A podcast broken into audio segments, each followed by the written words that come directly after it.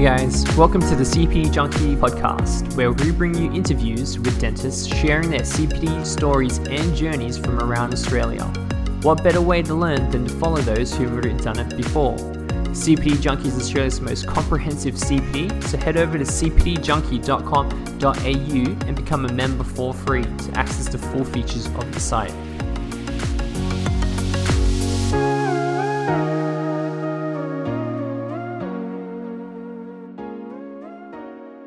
I'm your host, Lawrence Stone, and tonight we are joined by Dr. Ahmad Al Hassiny.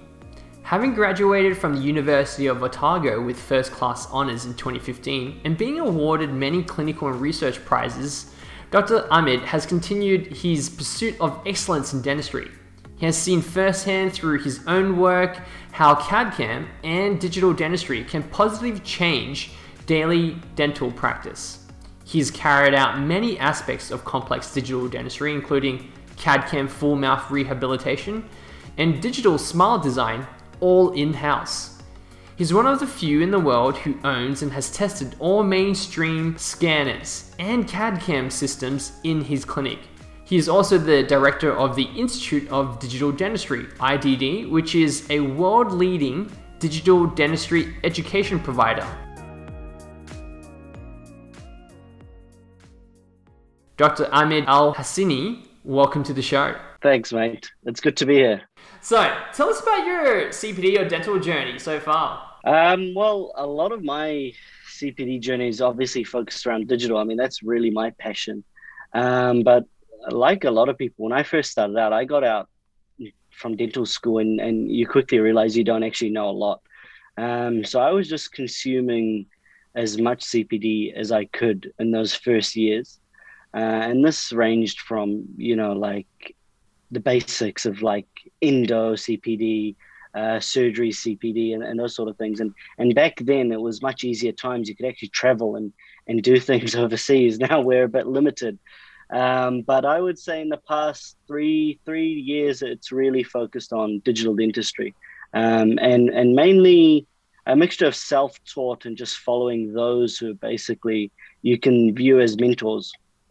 Mm. So you're saying very early on, you're kind of just trying to get into the thick of the bread and butter dentistry that you were kind of going to come into as well. Um, so what were some of these ones that you attend? Because you mentioned you went overseas for it. You mean like to Australia, or you mean in New Zealand?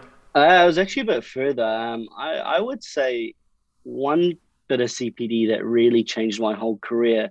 Um, it's a implant course out of all things, and uh, it was held in Peru. Uh, it's it's the one run by BioHorizons over there. And the funny thing about it, it wasn't that it changed my career because I started doing implants, but um, like a lot of new grads, I was just crazy scared of surgery. I mean, I would refer a lot of wisdom teeth. I wouldn't do a hell of a lot, and just being, you know, hands on in a relatively safe space with a lot of support around you and just learning the fundamentals of just cutting flaps and suturing flaps.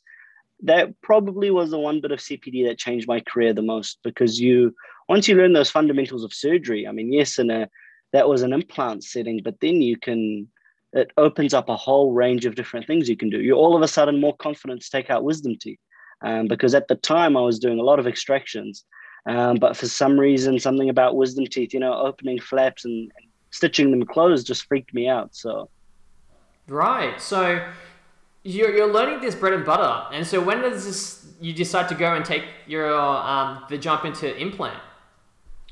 Uh, I would have probably been about two to three years in. I was quite fortunate as well that uh, I work alongside my father, and he's a very capable dentist. He's, you know, I would consider him easily one of the top in the country. And so he was doing a lot of implants, and I obviously had the support there. Um, and to be honest, the reason why I did that course was for the surgical skills more than anything. It wasn't actually really to do implants because, I mean, a lot of people tell you case selection is key, but placing an implant itself, the process of putting an implant in, isn't actually that complicated. I mean, you know, drill a hole, you can put it in. Um, but the key really is all the surgical skills around putting the implant in. That's really what what separates it all. Um, and I was just finding myself struggling with you know, like I said, raising flaps and, and stitching up gums, I had, you don't get much experience in dental school. And that's why I gravitated towards this course because they promise you would, you know, do it about 20 times in the span of four days. And I was like, look, that sounds pretty good. Right. So you're going through that. So now you're feeling more confident in it. And at the same time, you're still kind of doing some of these local kind of courses, CPD courses to kind of still supplement it, all of that. And then how do you kind of incorporate, you know, your full mouth aspects of things? That really came from the digital side. Like I was trying to learn as much as possible. I'm one of those general dentists that really like to do it all um, from orthodontics to implants to surgery to endodontics. And and the digital aspect is this other thing on the side really that i was also learning during all of this. Um, again i was really fortunate. I, I, went into a practice that had a, a CEREC, had a trios. And so the last time i really did an impression for crown and bridge was dental school. Um, so as a follow-up on from going from single crown to full mouth rehab it was basically about three or four years of just ongoing learning and and things like um, there's a lot of really good full mouth rehab courses now online. Uh, the one I particularly liked was Phelan. Um, it's run by Phelan. It's a it's really comprehensive, and although a lot of it is analog, you could apply a lot of these things to a digital workflow. And it's it's funny. I mean, full mouth rehab is also one of those things that freaks a lot of people out, but um, it's all about case selection and good planning. Um, because if I give you a perfect wax up that's fit for the patient's mouth and is fit for CR and everything, um, cutting one crown versus cutting 14, you know, the the skill gap that the stress increases, don't get me wrong, but it's it's all cutting crowns. The, the point isn't the cutting crowns part, it's all the planning, understanding what you're doing beforehand. Mm, yeah. And would you say that particular course uh, was a game changer? Would you say that I mean, what in particular about that course compared to maybe something or the other courses that that stood out more? Uh, course is an interesting one. The thing that stood out to me was it's it was actually online. I'm, I, I have affinity for online courses. I mean, it's one of those things that I think we've all warmed up to. Um, that we can actually learn things online and we can actually learn things through videos.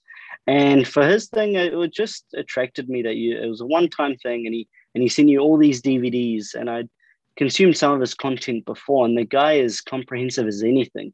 I mean, it's it's it's like it's pretty hard to get through the first time, um, but you know, uh, over a few months, you kind of digest all the information, and it fundamentally is is quite sound. And a lot of it's like basic things, like you know how what a leaf gauge is, how to use a leaf gauge, you know, how far to open up a patient and uh, and from there you can translate a lot of these things to the digital workflow which makes things even easier because yeah no one likes to take impressions of 14 crowns but scanning 14 crowns is much easier. Yeah yeah.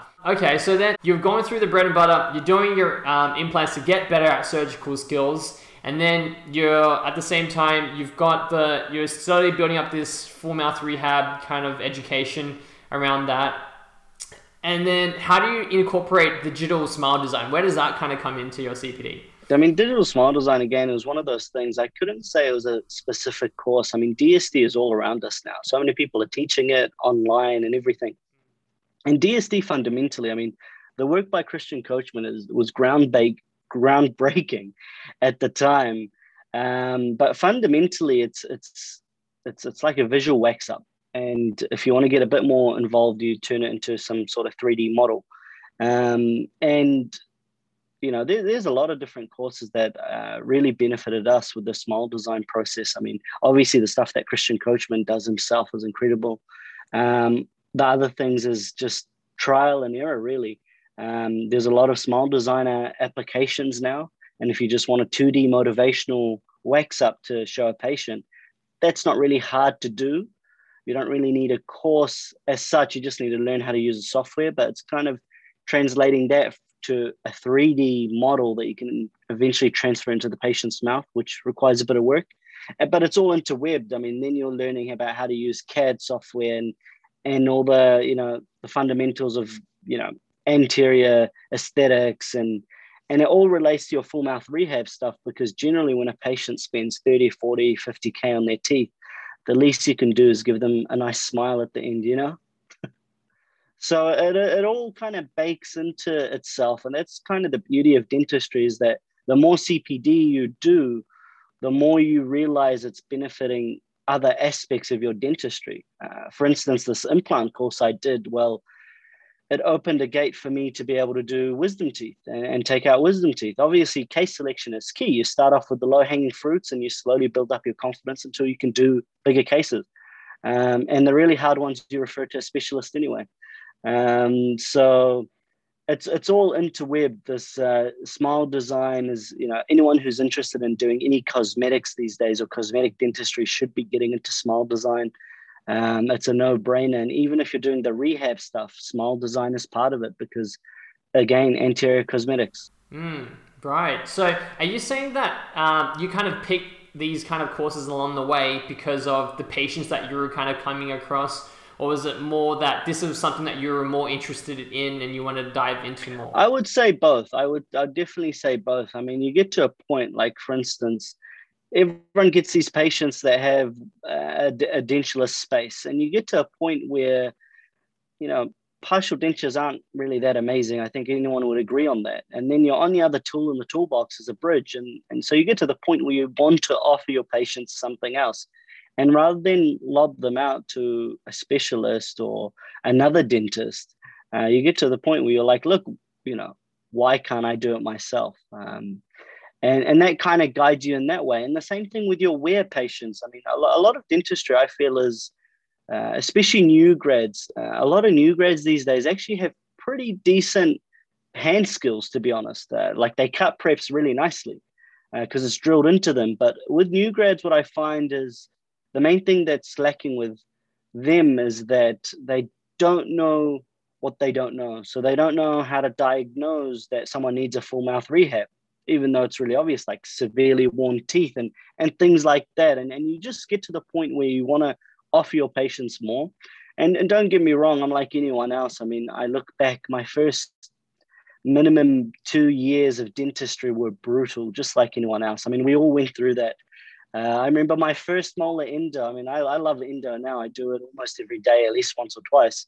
Um, my first molar endo in private practice was a perforation. So it was a trial by fire, you know. So we all we all go through that uh, rough period at the first year or two. We are just trying to find your footing, um, but then it's almost like a boredom thing. You you you know you kind of get used to doing single unit crowns, and you get used to doing endodontics and that sort of stuff and, and it's like what's next you know you i'm one of those people that always likes to challenge themselves and, and look for the next you know next challenge Mm, the new the new frontier, hey? The new frontier.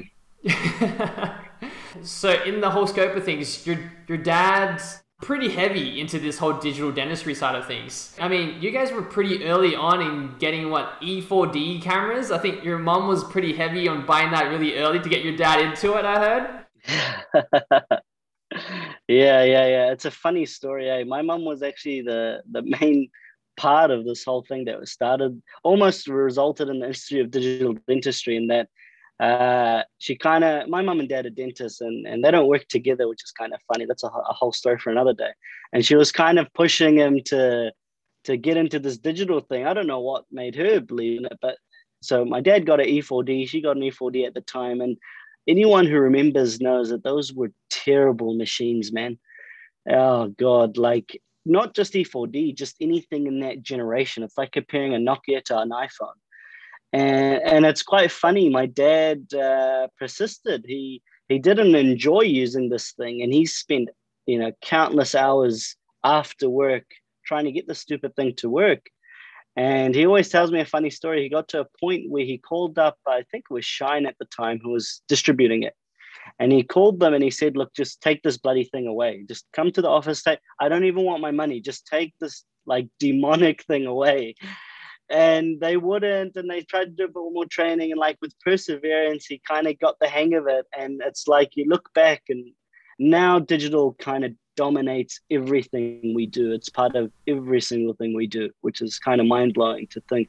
Yeah, I mean, to think that, you know, your dad who was like totally like, no, I think I'm good uh, without it, to changing over, and your mom was just like, "No, we're getting it. You're playing with it, and then we'll, we'll work off from there."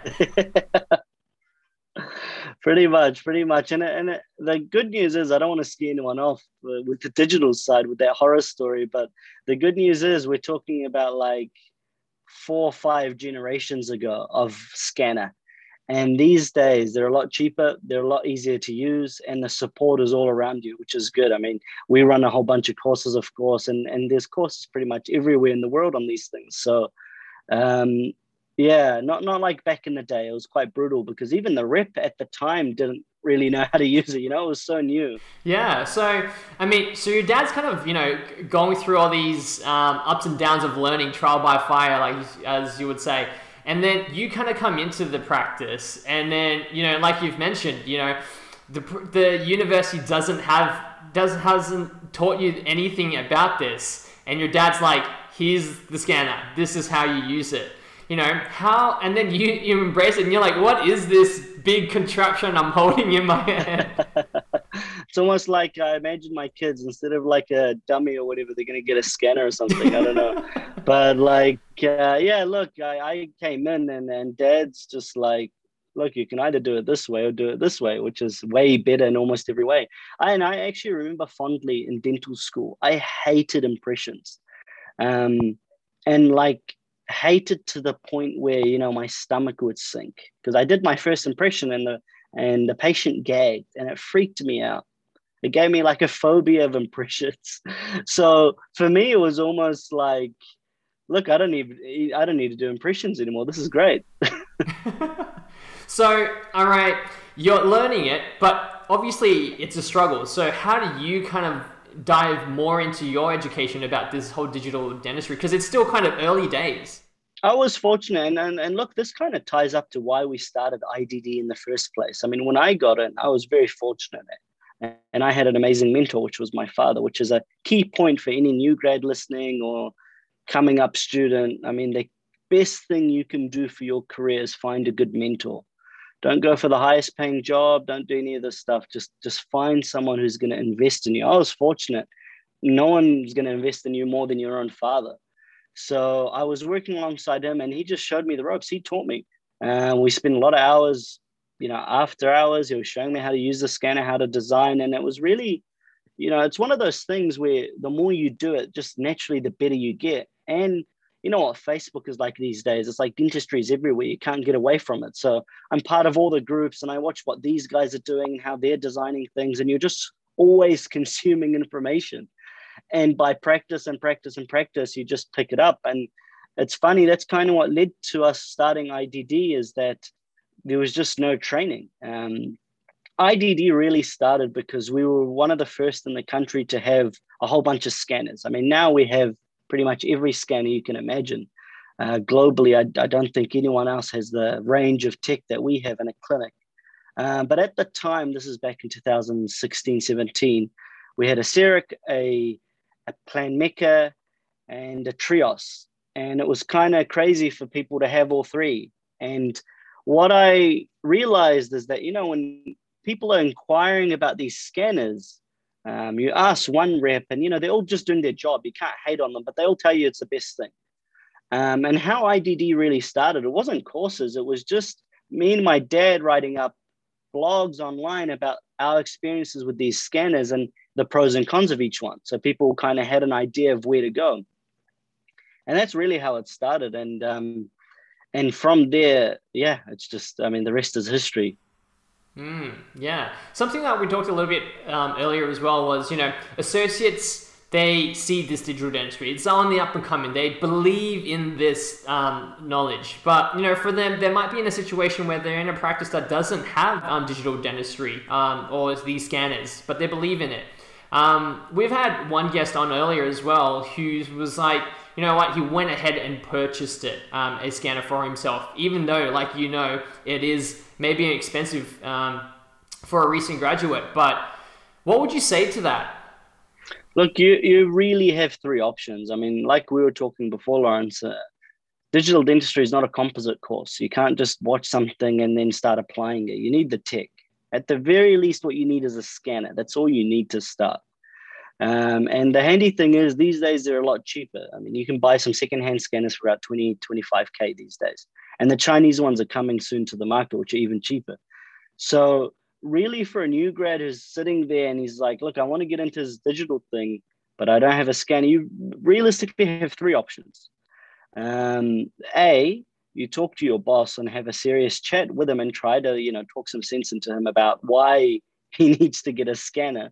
Because again, look, if you want me to share some slides about the benefits and the research based benefits, I can. They're endless now. Um, it's a no brainer, really. Um, or two, you buy your own scanner. Now that sounds a bit extreme, but look, if you really love your workplace and you love the people you work with and you're making great money, blah blah blah, but you don't have a scanner and you really want one, well, go buy one.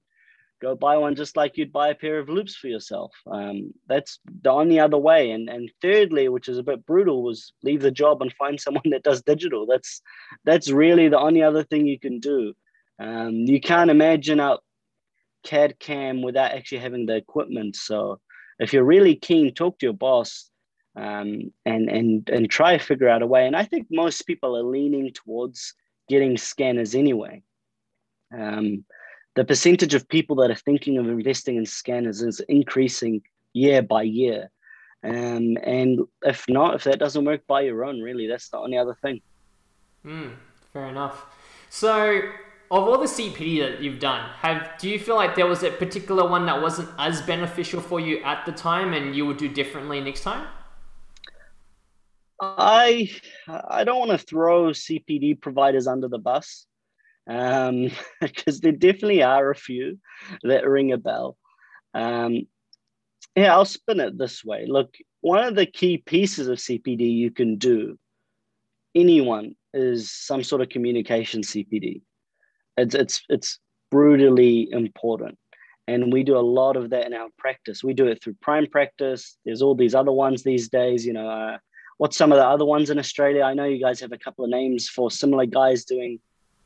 We've got Mark Hassard. We've got um, a few other ones. Yes. Yeah. So there's a few communication CPDs, and and what I would suggest is look with communication CPDs, I would go for the kind of the longer span ones rather than like the day or two day CPD about communication or, you know, planning treatments or anything like that. It just, I've, a lot of the time, you know, CPD is two types. There's kind of skill based where you can take something home, and there's more like theory crafting where you can kind of try be like the guy who says they're really successful.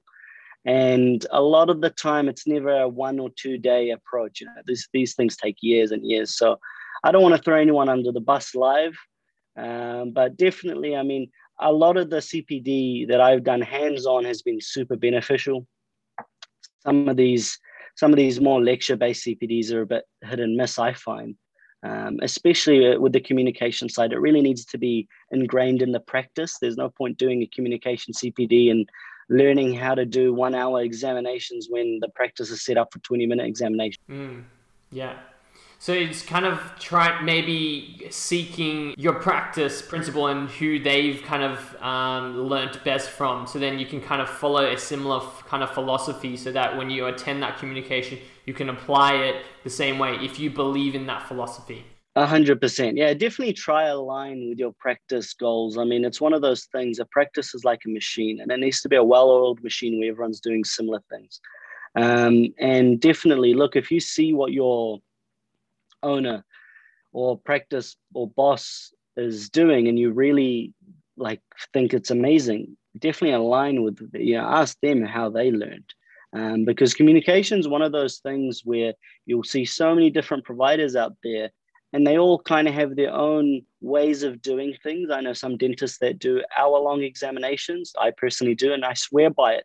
Others are very successful with 30 minute examinations. So there's no one size fits all but um, definitely look at the people around you, especially those who are much more experienced, and and try to learn as much as you can from them, um, because they would have gone through kind of the same trials and tribulations you're trying to go through. Mm. Yeah, we're talking about trial and tribulations. Have there been any struggles in your CPD or dental journey so far that some of our viewers don't know about? Oh, endless, endless, endless. I mean, a lot of the digital stuff was a lot of struggle uh, for years and years and years. Um, I guess for me, again, uh, and in a broader spectrum, not just about digital dentistry, um, it was just kind of gaining confidence. Um, that was the main thing. I mean, like I say, I, I remember how brutal my first year out is, uh, or was. Um, it was one of those things where almost every second week I'd have uh, a tricky extraction that I couldn't get out. Um, and, you know, just I can't stress this enough having a good support circle around you, especially in these times when people's mental healths are taking a beating. Um, having, you know, a, a, a, mentorship around you, and I don't mean out of city. Usually, the mentorship is best to come from within the clinic. I mean, that's that's crucial um, because look at the start, it's it's it's hard. Dentistry is not easy at the start because there's so much that's going through your mind, and you're over analyzing everything, uh, and then you get to a point where almost everything is is I don't want to say autopilot, but that sounds terrible, but you know what I mean. You just at to the point where you're so comfortable with your skills. It's not like that at the start. At the start, it's a real struggle, and you need someone there to always fall back on. Uh, more important than courses is I stress to everyone: find a good mentor that will change your career. Find a good workplace. Uh, it will completely change your career. And and a lot of people feel like you know the first few years they could just stick around or whatever. Um, but I would I would say the opposite. I mean, I work like a dog, though, so work life balance is not really my strongest suit. I love dentistry and that's all I do. But I would say, to be honest, the first few years are the key because they completely shape the trajectory. You know, if you get those few first few years right, uh, and like five, ten years are like the top of your game.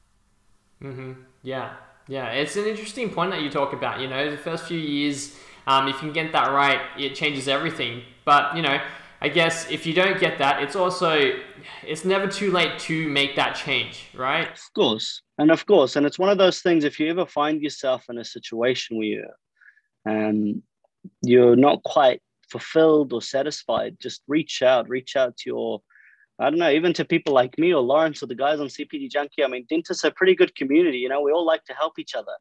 Um, but definitely if you don't feel fulfilled in your workplace, that's something you need to change. And I see that through some of our associates, to be honest. I, we have some associates that have worked in some other places for like five years and then they come and work with us and we're very heavy on training and obviously getting them souped up with digital and and some of them just like flourish like crazy um, and and a key workplace really can just change your career Mentoring is a tricky thing as well at times. You know, some people like to be a fly on the wall. Some people want you to check on them. Some people want you to be leaning over their shoulder. How have you found it? And what would you say to the recent graduates? You're totally right, um, Lawrence, and, and and that's a it's a tricky one because there's so many different styles um, of learning, especially, um, and I would just find find your happy medium where you feel comfortable. For me, I didn't really like a lot of the fly on the wall thing. What gave me a lot of confidence in my dentistry to start excelling and learning quickly was just having that support person there. And that's how I like to be with our associates. Just having someone always in the clinic where if something went south, they can send you a message and you'll come in and you know introduce yourself and take care of the situation, whether it's a hard extraction or a, a molar that you couldn't file through or something like that. Um, at the same time, look, some people need a little bit more hand holding at the start, and it's just really finding what what suits you best. And don't worry, you're not going to stay in that kind of state forever. In a year or two of just good mentorship, you're going to look back and, and, and kind of laugh about how hard it was because now you find it relatively easy. But definitely, I mean, having that relationship with you know, I, I feel bad for some new graduates that get put in practices alone. I think that's ridiculous, but let's not get into that. Uh, having that relationship with your principal dentist or any senior dentist where, you know, like you don't feel bad to ask them, there's no hesitation or barrier to ask them. And, and that kind of takes some fostering in its own sense. Yeah, yeah. You know, where do you hope your ideal clinical or non-clinical data look like in five years time and what kind of cpd do you want to do to kind of get to that point Ooh, that's a good question ideally, um, I want to s- reduce clinical actually somewhat because my a lot of my focus these days is a lot of the Institute of Digital Dentistry dealings. But um, if I'm, I'm always going to stay on clinical, uh, and if I were to have my ideal day, it would probably be four days.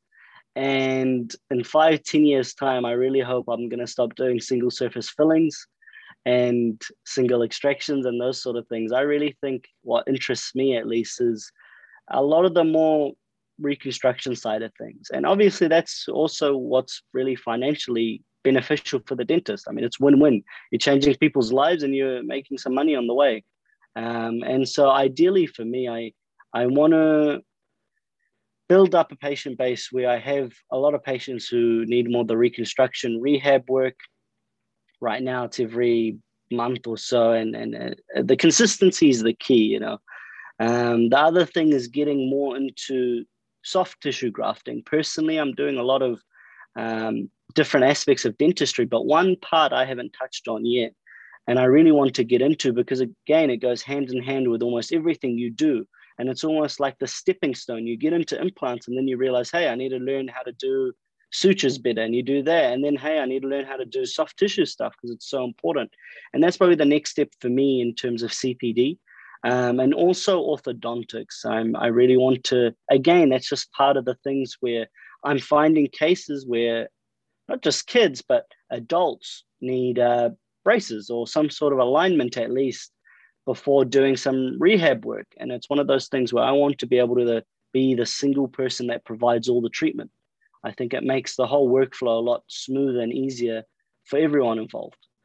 Um, so, um, yeah, that's that's next on the horizon. So where are you looking in terms of the CPD courses? Are you looking somewhere in Australia? Are you looking somewhere overseas or? Currently, I mean, like the orthodontics thing is really easy. I'm looking either between uh, Progressive or Derek, and I think they both have a very good pros and cons.